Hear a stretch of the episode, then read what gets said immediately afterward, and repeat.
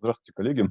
А, меня зовут Владимир Багаев, я являюсь главным редактором портала закон.ру.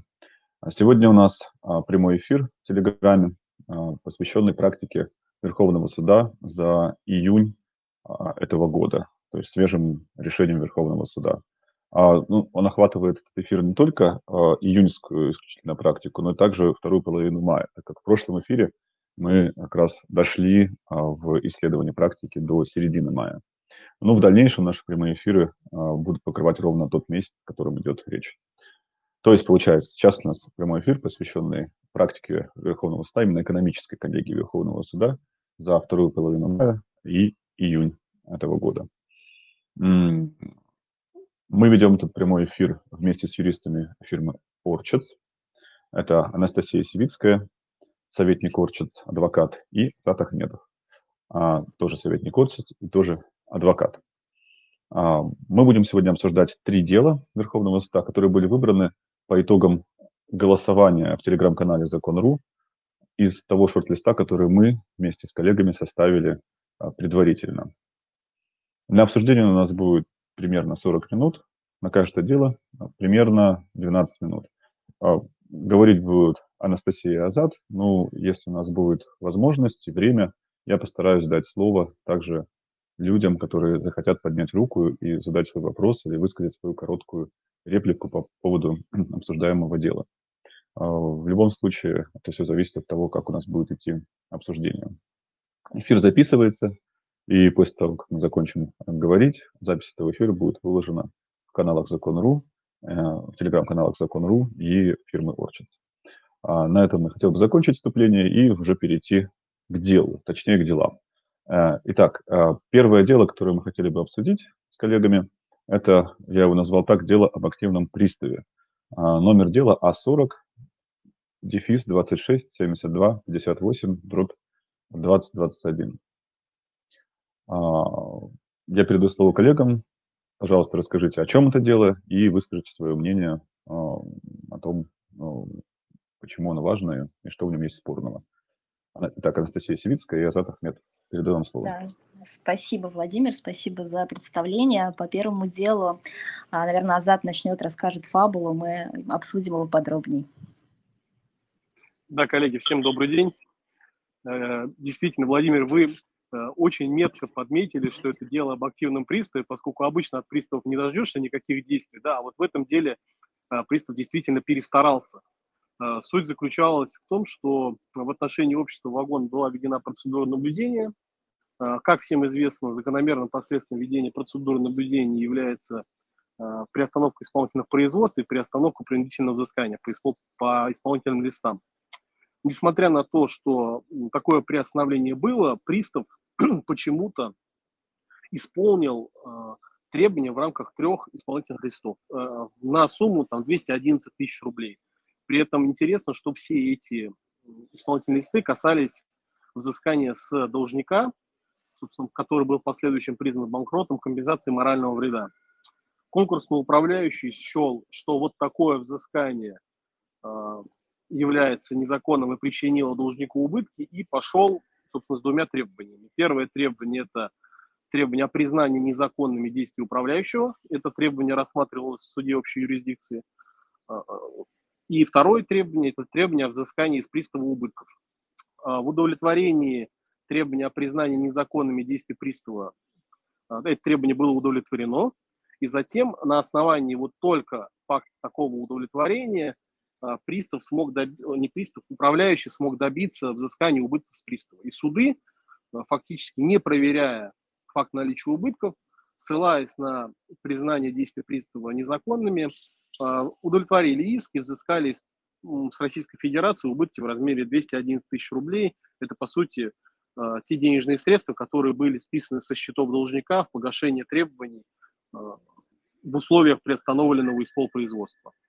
Почему Верховный суд отменил судебные акты? Верховный суд указал, что фактически суды не проверили факт возникновения убытков, поскольку списание денежных средств, даже произведенное там, с нарушением закона является погашением требований кредиторов. При этом кредиторы, эти, которые получили удовлетворение компенсации морального вреда, не пошли устанавливать свои требования в реестр, да, и в этом смысле никакого двойного взыскания с должника не произошло. И, собственно, отменил судебный акт и направил дело на новое рассмотрение с э, указанием проверить факт возникновения убытка. Вопрос о том, есть тут убытки или нет, э, наверное, ну, там, очевиден, поскольку были удовлетворены, удовлетворены требования там, кредиторов, там, прямых убытков нету. Наверное, здесь нужно бы говорить о том, что управляющий выбрал неверный способ защиты, да, поскольку здесь нужно было не взыскивать убытки из государства, а, наверное, обращаться с требованием о оспаривании этих платежей, как сделать с предпочтением. Вот у меня, наверное, в качестве вводных все, может быть, Настя добавит. Да, да, ну, на, сам, на самом деле я вот соглашусь, конечно, с э, квалификацией Верховного суда. Он, конечно, прямо не сказал относительно того, что эти платежи а, точно не являются убытками, и предложил как бы суду первой инстанции заново решить этот вопрос. Хотя я, в общем-то, допускаю, что, возможно, и сам мог бы прийти к выводу, что это не убытки. Вот интересно, что ты а, думаешь по этому вопросу? Обязательно ли нужно было устанавливать этот вопрос в первой инстанции, или все-таки очевидно Верховный суд мог бы и самостоятельно прийти а, к выводу, что это не убытки? Ну, коллеги, во-первых, я прошу прощения за то, что меня тут на фоне объявляют посадки на рейс и так далее, но тем не менее. Я считаю, что без направления дела на новое рассмотрение разрешить этот спор было нельзя, ну, поскольку там, как известно, вопросы фактов в компетенцию Верховного суда не входят, но там, когда хочется, когда сильно хочется, можно. Но это, видимо, не то, не то было дело, когда вот сильно хотелось, да, разбираться, убытки это или нет. Поэтому ну, вполне себе нормальное решение направить вопрос на новое рассмотрение в первую инстанцию и разобраться с природой вот этих денег. Убытки это или не убытки. Ну, знаете, вот мне еще кажется в отношении этого дела, если вообще порассуждать, а у кого могли возникнуть убытки, то есть потенциально мне представляется, что убытки могли возникнуть у других кредиторов, которые вполне могли бы рассчитывать, что сумма, которая была выплачена по этим исполнительным производствам, все-таки должна была уйти в конкурсную массу, и все кредиторы могли бы рассчитывать на удовлетворение своих требований из общей суммы. Если уж и говорить об убытках, то, наверное, потенциально э, со стороны тех кредиторов, которым, допустим, не недостаточно или не в полной мере а, получится получить удовлетворение своих эм, требований, как мне кажется. Ну и знаешь, Азат, еще вот мне, мне представляется, что все-таки то, что тот факт, что это дело было рассмотрено Верховным судом, во многом обусловлено тем, что это не просто убытки, а убытки с государства. Все-таки, ну, некоторый такой охранительный уклон в нашем правосудии, мне кажется, наблюдается. Как ты думаешь, все-таки то, что именно на это дело было обращено внимание, связано с тем, что это убытки с государства? Ну, вот вообще вся известная мне практика по взысканию убытков с приставов, она строится, по сути, вокруг там, двух нарушений. Это либо двойное взыскание, да, либо какие-то нарушения, связанные с арестом имущества, незаконным арестом и так далее – а, поэтому сказать, что там невозможно выиграть дело против пристава, если его действия незаконные, нельзя. Да? Но здесь э, вполне себе такой нормальный, закономерный охранительный уклон есть, поскольку если начинать взыскивать убытки с государства в каждом случае, когда э, в рамках банкротства пристав там что-то взыскал, а такое часто случается, кстати говоря, да, когда пристав взыскивает что-то в рамках уже банкротных процедур. Вот, ну, я думаю, что нормально, абсолютно. Охранительный уклон есть, но я бы не сказал, что здесь охранительный уклон как-то превалирует от права. Э, решение вполне себе хорошее. Что ты говорила по поводу, там, что убытки возникли у кредиторов? Ну да, у кредиторов, может, убытки и возникли, но у кредиторов другой способ защиты. Если они считают, что кому-то там, было перечислено больше, чем он должен был получить в рамках банкротства, он идет оспаривать сделку с предпочтением. Вот такой способ защиты, да? А да. взыскивают убытки. Согласна, согласна, да. Ну, коллеги, подождите, а вот э, если сделка с предпочтением, то а, по сути она уже оспорена, как само по себе исполнение а, признано незаконным, ну, действие пристава по исполнению. А, конечно, это там, юридически не совсем то, но тем не менее вот, получается, что вроде как должны были вернуть исполненное, и, но не вернули, потому что денег нет. Там действительно странные требования такие, не в смысле что требования странные, а странно, что помимо приставы так активничали по взысканию морального вреда. а, в пользу, видимо, работников, так понимаю, каких-то пострадавших от действий юридического лица.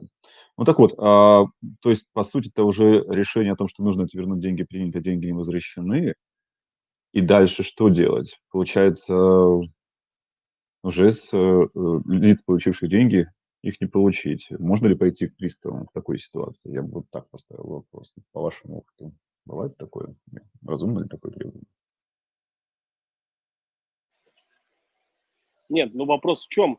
Вопрос, э, там, то, что деньги нужно вернуть, да, действия признава, пристава оспорены, но вопрос, привело ли такое исполнение к предпочтению какому-то? С учетом того, что это моральный вред и вообще первая очередь, наверное, нет. Да? А, и... это друг... а конечно, это тоже нужно учитывать. Ну, поэтому тут никакого даже нарушения очередности, наверное, не будет. Потому что, ну, моральный вред, он и так как бы, погасился бы, наверное, в рамках этого банкротства. Вот. Да, хороший, хороший point. Но в любом случае вы допускаете, что можно было пойти уже а, к э, требованиям к приставу деликтным, основываясь на том, что не получилось получить деньги а, по результатам оспаривания сделки с того лица, который получил эти деньги в предпочтительном порядке. И дальше уже выяснять, а была ли нарушена очередность, уже в споре с приставом, и повлекло ли это какое-то изменение имущественного положения кредиторов. Ну, ну да, вот. именно вот в таком порядке, да. То есть сначала mm. разобраться с тем, кто незаконно там что-то получил и получил больше, и вообще mm. получил ли он больше, чем должен был, да. Потом разобраться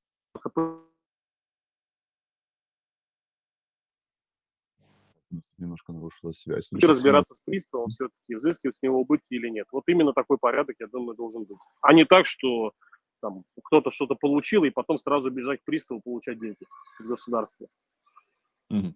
Хорошо, спасибо, коллеги. А у нас время обсуждения этого дела подходит к концу. А у меня короткий вопрос, а, короткое окошко для того, чтобы дать возможность тем, кто нас слушает, высказать реплику или задать вопрос.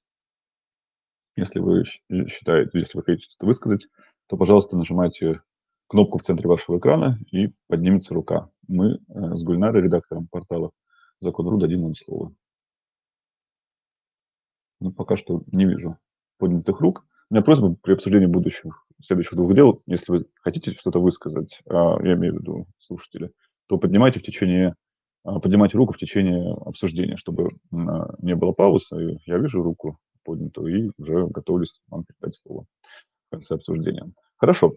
Я хотел бы перейти к следующему делу. Опять так или иначе затрагивается банкротство в этом деле. Ну, экономическую коллегию можно было переименовать в банкротную коллегию если брать пропорцию дела банкротства, которое в него впадает. Итак, дело а, о наследнике банкротстве, как я его называю, это дело было кейсом месяца в, на портале Закон.ру в рубрике о банкротстве. И а, это довольно важное дело, ну, о котором сейчас коллеги а, вам расскажут. Пожалуйста, Анастасия, Азат.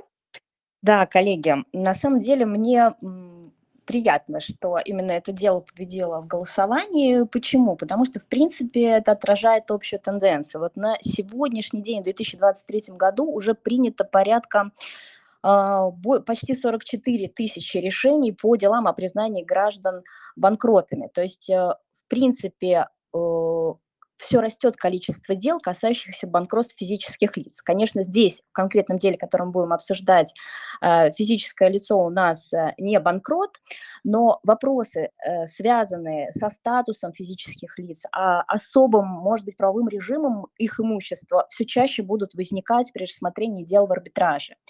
И это в том числе касается и дела о банкротстве э, юридических лиц, как вот э, в данном деле. И я полагаю, что как только такое огромное количество, то есть мы сейчас понимаем, что это там сотни тысяч физических лиц пришли а, в арбитражный процесс, перед судьями начинают вставать вопросы вот специфические, в том числе а, вопросы наследования и правового режима такого имущества. А, соответственно, актуальность, я думаю, более чем а, очевидна. Теперь по, по поводу фабулы этого дела. А, фабула была такова. А, между компанией, которая в будущем была признана банкротом, в 2019 году, еще до признания банкротом, была совершена сделка с физическим лицом неким Богдановым по продаже достаточно старого автомобиля ГАЗ а, по 2005 года по цене всего 10 тысяч рублей. Автомобиль был передан, в дальнейшем Богдановым был снят с учета. Это 19 год. В декабре 2020 года Богданов умирает, а в ноябре за месяц до его смерти, соответственно, принято заявление о признании компании, которая продала автомобиль, банкротом. При этом в качестве ответчика привлекается наследник Богданова, ну, видимо, э, его сын.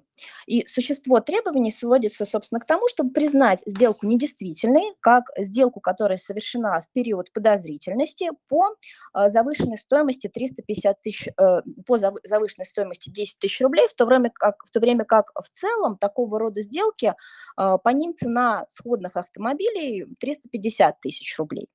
И если суд первой инстанции достаточно легко разрешает это дело, говорит о том, что да, действительно, сделка недействительна, она явно совершена э, с целью причинить э, вред кредиторам, э, усматривается нарушение статьи 10, ну и, соответственно, стоимость сильно занижена. И при этом не дается никакой оценки, а, собственно, имеет ли значение тот факт, что нынешний ответчик является все-таки не э, лицом, не стороной по сделке, а все-таки наследником. Но с этим вопросом э, достаточно серьезно начинает разбираться апелляционная инстанция, которая отменяет принятое решение и делает выводы и в отношении самой сделки, насколько она действительно, недействительно, приходит к выводу, что все-таки при совершении этой сделки э, не было никакой цели причинить вред кредиторам, что не, мог, не могла вторая сторона сделки, вот умерший Богданов, знать о том, что в будущем будет банкротство компании. Э, что касается цены, экспертизы по вопросу стоимости автомобиля не проводилась. Ну и самое главное, что важно в этом споре, э, суд апелляционной инстанции начинает глубоко рассуждать и анализировать, в принципе, статус наследника и о том, какие права к нему переходит. Конечно, а, необходимо учитывать, и апелляционный суд на это указывает, что каждый из наследников отвечает по долгам наследодателя, это 1175 статья ГК РФ, но между тем а, в рассматриваемом деле надо понимать, что сам автомобиль а, уже не, не включен в наследственную массу, был снят с учета, судьба его неизвестна, и на данный момент даже неизвестно, что происходит с имуществом а, наследника, что, собственно, наследодатель а, получил передал и что получил наследник. И в данном случае ссылается у нас апелляционный суд на то, что а, не может быть требование, которое предъявляется к наследнику удовлетворяться за счет его личного имущества, а может быть удовлетворено только за счет того имущества, которое он получил от э, своего э, наследодателя. Об этом нам говорит и 416 статья ГК РФ, и разъяснение э, пленума судебной практики по делам о наследовании. Таким образом, суд апелляционной инстанции решение суда первой инстанции отменил. А, суд эм, кассационной инстанции поддержал э, первую инстанцию, и э, интересно, какая позиция Верховного суда. Верховный суд э, согласился в целом с выводами суда апелляционной инстанции, но не стал вникать в вопросы, связанные с действительностью и недействительностью сделки. Посчитал, что все-таки правильно были сделаны правильные выводы судов о недействительности сделки, что все-таки сделка недействительна. Принимать какое-то другое решение Верховный суд не стал по той причине, что это повлекло бы переоценку доказательств, но уже в части применения последствий недействительности он а, так как и суд апелляционной инстанции, а, предложил все-таки а, остановиться на тех нормах, а, которые установлены в отношении наследственного имущества и указал, что действительно необходимо, чтобы наследник отвечал только в пределах стоимости перешедшего к нему имущества. А в данном случае определения стоимости наследственного имущества э, просто не было. И в этой ситуации надо было исследовать вопрос все-таки, э, что перешло Богданову, и только тогда определять, э, какая сумма, допустим, в деньгах или сам автомобиль перешли к Богданову, и тогда уже решать вопрос а, о том, сколько может быть э, взыскано с него денежных средств. В данном случае решение суда, э, Верховный суд указал, что преждевременно, и отправил а, данное, отменил постановление в части применения последствий недействительности оспариваемой сделки, а также отменил постановление апелляции и отправил вопрос на новое рассмотрение. Вот, собственно, фабула этого дела. И надо сказать, что ну, я в своей практике тоже уже сталкивалась с делами, а, когда, ну, в моем случае, там, в нашем случае это были дела о банкротстве физических лиц, но, как ни странно, очень часто появляются наследники действительно со своим специфическим статусом. И, к сожалению, видимо, не часто суды ошибаются, предрешая вопрос о взыскании тех или иных сумм с наследников – Э, ну, видимо, потому что это такая специфические, специфические такие вопросы, к которым, может быть, э, судьи арбитражных судов не привыкли. Я думаю, вот такого рода разъяснение, оно, конечно, направлено на э, защиту прав и законных интересов наследников и будет стимулировать суды безусловно, дожидаться того момента, когда будет определена вся стоимость наследственного имущества и решаться вопрос о взыскании денежных средств или, ну, в данном случае денежных средств, будет уже после того, как будет понятно, а, в каком размере вот это имущество перешло а, к наследнику. Я думаю, что это позитивное решение, и на него стоит обратить внимание. Спасибо. Азат, а, вы хотели бы как-то прокомментировать, может, какие-то спорные моменты по этому решению вы видите? Да, у меня на самом деле есть а, там одно недовольство, э, связанное с этим решением. Вот меня немного не устраивает тот факт, что этот спор, по сути, был отправлен на новое рассмотрение только в части применения последствий. Мне кажется, вот решение о том, что сделка недействительная, вопрос применять последствия или нет, мы не знаем и направляем этот вопрос на новое рассмотрение, но тем не менее саму сделку мы действительно оставляем. Мне кажется, это не вполне сбалансировано, да, и если уж там отменять эти судебные акты нужно было отменять целиком и направлять на новое рассмотрение как вопрос там недействительности сделки, так и вопрос применения последствий. Почему я так говорю? Ну, потому что у нас э, э, есть э, формальное основание для прекращения производства по делу, это смерть гражданина в правоотношении, в котором не допускается правоприемство, а вот тут как раз-таки и была ситуация, когда Верховный суд сказал, не знаем, будет правоприемство в этом правоотношении или нет, поскольку не установлен вопрос, собственно, с наследственной массой. А если ему вообще ничего не перешло из наследственной массы, тогда нужно было прекращать производство целиком по спору и никакую сделку действительно не признавать. А вот это вот оспаривание сделки ради оспаривания сделки без применения последствий, мне кажется, это неправильный подход. Вот. Спасибо. Ну, знаешь, я, я, честно говоря, не с тобой не соглашусь, потому что все-таки э, наследники, которые принимают наследство, они отвечают по долгам наследодателя, э, под которым принимаются не только обязательства, которые с наступившим сроком, но и все иные обязательства, 418 статья ГК, там, вне зависимости от э, срока их наступления. Так что я думаю, что и также вне зависимости от осведомленности наследников, поэтому думаю, что все-таки э, позиция суда верная в данном случае. Можно было разделить вот эти два вопроса о недействительности, о применении последствий. Ну, так они же сами сказали, мы не знаем, а, перешло ему что-то в наследственной массе или нет, и какая стоимость этой наследственной массы. Они сами не понимают и не установили, что ему что-то вообще перешло этому наследнику. Но мне просто кажется, что э, нет э, никаких противопоказаний к тому, чтобы все-таки признать сделку недействительной но не применять э, последствия. Допустим, если не будет в дальнейшем сформирована достаточная наследственная масса.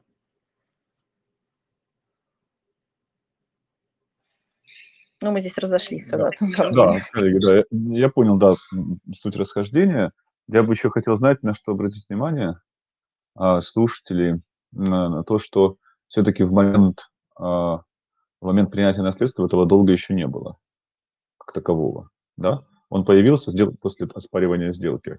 Возникло обязательство вернуть реституционное, а, вернуть вещь, э, которая была передана, или деньги вместо этой вещи, так вещи уже не было. И, возможно, это, ну, мне так кажется, что это довольно очевидный вывод, а, потому что понятно, что при наследовании происходит а, правопреемство ну, можно так грубо сказать, личности а, наследодателя, да, он, она переходит целиком, в том числе не, созрев, не созревшие обязательства. А вот э, юридической массе она тоже переходит к наследнику. Но для судов, может быть, момент э, достаточно очевиден, и поэтому пришлось э, исправлять ошибку, которая возникла. Но э, речь идет не только о реституционных долгах, которые возникают после того, как э, было принято наследство. То есть на них тоже распространяется этот режим наследования и ограничения а, по ответственности наследников. Но речь также идет о, и о других потенциальных долгах, которые могут возникнуть а, впоследствии.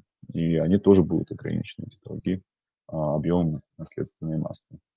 Вот это, это потенциально важный вывод для других ситуаций в рамках банкротства. Только, вот, мне кажется, дело тоже этим интересно.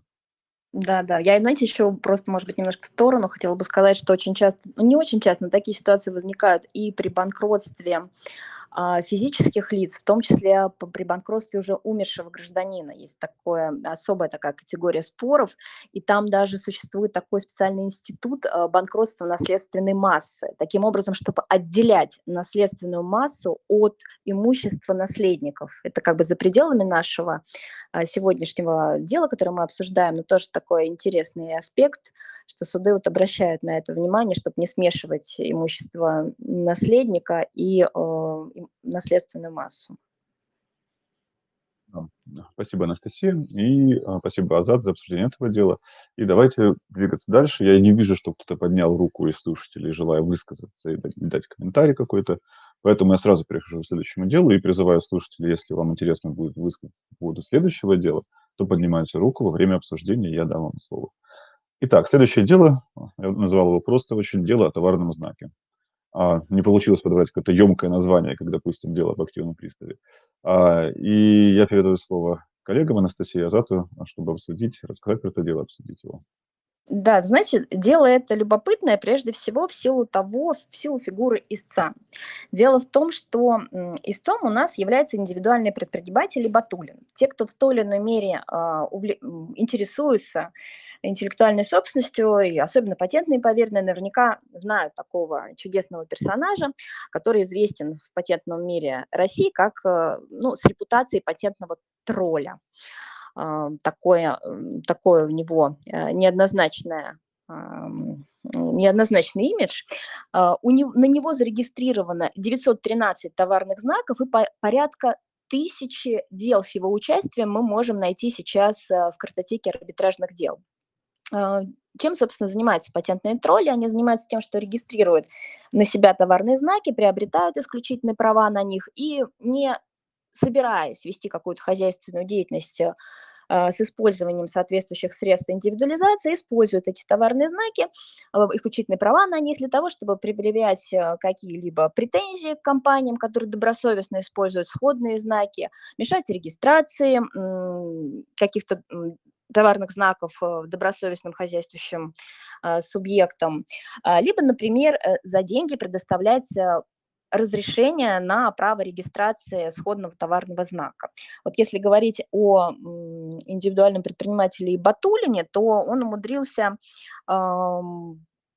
влезть в судебное разбирательство с такими ну, известными владельцами таких популярных брендов, как там МТС, Локомотив, Макдональдс э, и так далее. То есть этот, этот истец, он какой-то не случайный персонаж, поэтому, наверное, а, в данном случае это имело значение в этом деле. В чем, собственно, фабула дела? Фабула дела состоит в том, что Батулин приобретает а, права на товарный знак «Планета», приобретает их еще а, в 2018 году. Сам этот товарный знак представляет собой обозначение прежде всего словесное, но с элементами там картинки, с такой линией. А, товарный знак зарегистрирован в отношении 35 класса товаров МКТУ.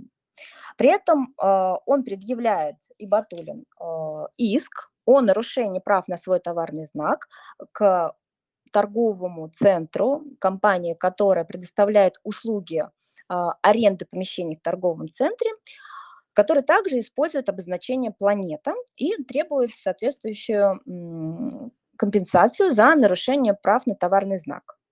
И надо сказать, что дело рассматривалось а, э, дважды, было отправлено на новое рассмотрение, сейчас сосредоточусь просто на втором рассмотрении, где суд э, первой инстанции анализирует, что, ну да, действительно, достаточно сходные обозначения, но обращает внимание, что все-таки 35 класс, в отношении которого зарегистрирован э, товарный знак СЦА, касается прежде всего торговли, а в данном случае у нас речь идет о деятельности, которая не является торговой, торговлей как таковой, а предполагает все-таки оказание услуг, э, связанных с эксплуатацией нежилого фонда за вознаграждение. И несмотря на то, что обозначения сходны, а, все-таки, по мнению суда первой инстанции, неоднородные товары, речь идет о разных классах МКТУ, несмотря на сходство визуальное обозначение. Но, наверное, не это самое главное в этом деле. Конечно, самый главный вопрос – это вопрос о злоупотреблении правом со стороны истца.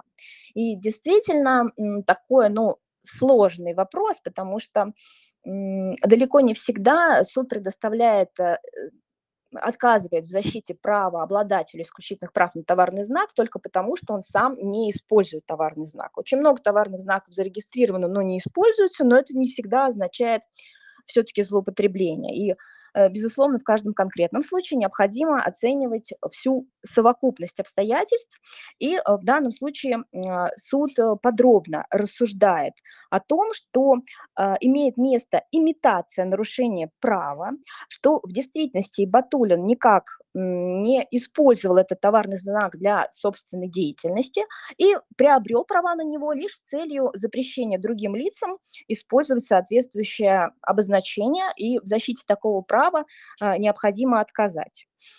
А, более того, отдельно суд подробно расписывает как раз вот ту специфическую репутацию и Батулина и прямо говорит о том, что мы принимаем во внимание количество аналогичных исков, а я уже говорила, что это около тысячи на данный момент, о, о взыскании компенсации на, за использование достаточно а, распространенных обозначений.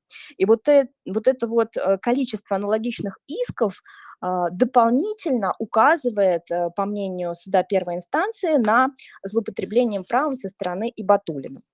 Надо сказать, что э, суд, суд апелляционной инстанции, в дальнейшем СИП, э, с первой инстанцией не согласились. И посчитали, что в принципе не особо-то доказано злоупотребление правом, тем более, что и Батулин формально представил договор, э, не исключительную лицензию на использование этого товарного знака «Планета», и суды посчитали апелляционные инстанции и кассационный СИП, что ну, формально вроде какое-то использование было, а, сходство, по мнению судов, тоже в целом есть, ну, а, оно, очевидно, и э, судом первой инстанции признавалось. Также суд э, апелляционной и кассационной инстанции указали, что хоть э, товары и не совсем совпадают, но их однородность неоднозначно, вполне можно признать их относительно однородными. Таким образом, были удовлетворены требования и Батулина. Что же сделал Верховный суд и чем вообще вот интересно это дело? Верховный суд э, согласился с позицией э, суда первой инстанции, оставил в силе решение суда первой инстанции, э, подробно расписал, что суд апелляционной и кассационной инстанции не учитывали вопросы, связанные с использованием правообладателем товарного знака в отношении конкретных услуг, э, не, не учитывали длительность использования, точнее отсутствие использования, степень известности, узнаваемости, и так далее. И э, именно и Верховный суд по совокупности обстоятельств приходит к выводу, что суд первой инстанции совершенно верно посчитал, что все-таки действия истца представляют собой злоупотребление правом и так называемой имитацией нарушения исключительного права. Ну, к сожалению, суд Верховной инстанции, ну или не, к сожалению, не стал указывать на то, что э, у Ибатулина тысячи сходных споров.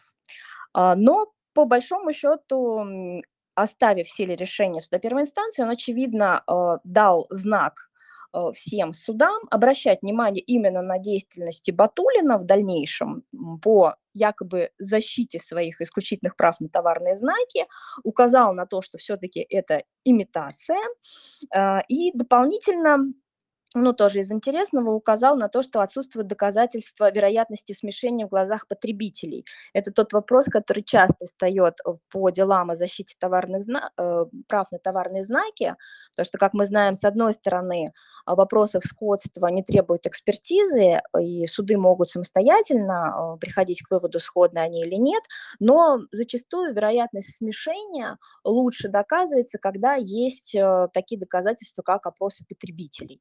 Ну, ну, в данном случае опросов потребителей в деле не было. И дополнительно указав а, на отсутствие соответствующих доказательств, Верховный суд оставил в силе решение суда первой инстанции. Ну, как я уже сказала, думаю, что для деятельности Батулина в дальнейшем это будет такая значимая проблема, и теперь ко всем ему, его искам по всем его искам, наверное, оппоненты будут э, ссылаться на вот эту вот подпорченную уже сейчас у него репутацию. Думаю, что это э, хороший э, признак того, что все-таки Верховный суд готов э, бороться с патентными троллями и защищать там добросовестных участников хозяйственного оборота. Спасибо. А, Азат, а, хотели бы что-то добавить или поспорить? А, нет, я спорить точно не хочу с Анастасией. Вот. А, я хочу сказать, что абсолютно прекрасное дело, никаких э, переговоров и пощады патентным террористам. Я со всем, что сказала Анастасия, абсолютно согласен.